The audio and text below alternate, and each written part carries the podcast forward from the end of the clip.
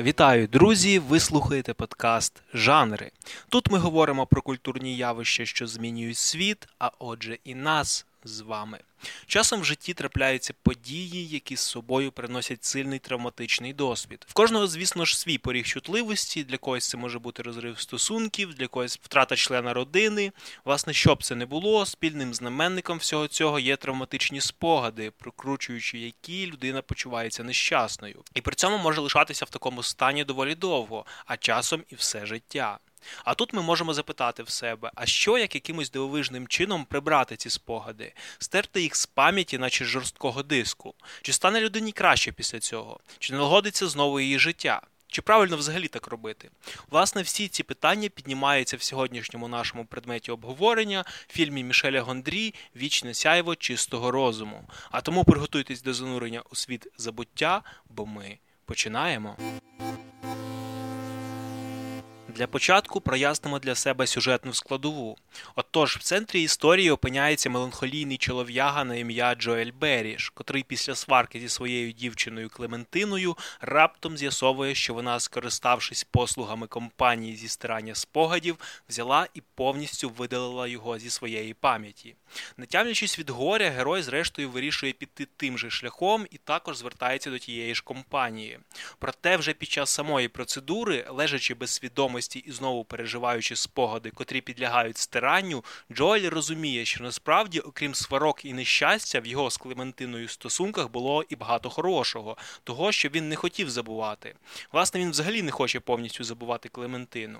Зрештою, хоча герой і намагається сховати десь серед спогадів хоча б якусь згадку про свою колишню, але техніка таки робить свою справу. Окрім описаного вище сюжету, для цілісного розуміння історії також дуже важливо пояснити його структуру. Отож, на початку ми бачимо, як головний герой, сам до кінця не розуміючи чому, вирішує прогуляти роботу і сідає на потяг до зовсім незнайомого йому місця. Власне, там він і знайомиться з ексцентричною Клементиною.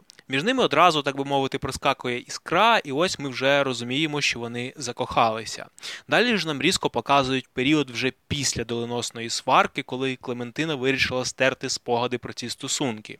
Так отож, за ходом сюжету ми розуміємо, що початок фільму, власне, знайомство героїв, це період вже після стирання пам'яті. А той період, так би мовити, сварок, то насправді флешбек, в якому нам роз'яснюють, як і чому.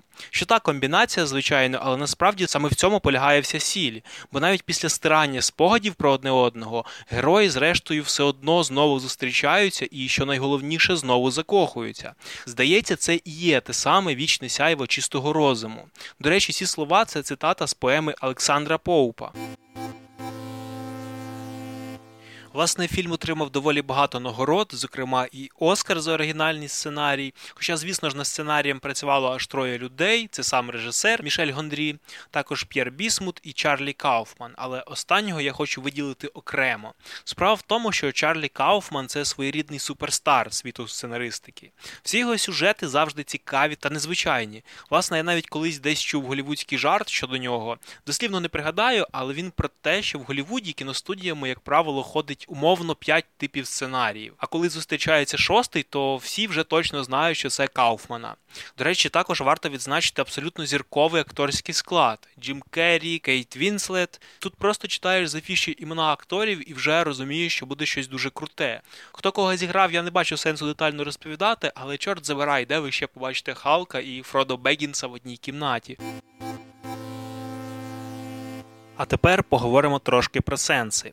Про що ж цей фільм? Власне, ми вже означили для себе, що навіть після стирання спогадів герої все одно продовжує тягнути одне до одного, і в цьому вбачається те саме вічне сяйво чистого розуму. Тобто, звісно ж, тут розкривається тема кохання, стосунків і як сильно вони на нас впливають. Власне, вони змінюють нас і лишаються з нами назавжди, як не намагайся їх прибрати з пам'яті.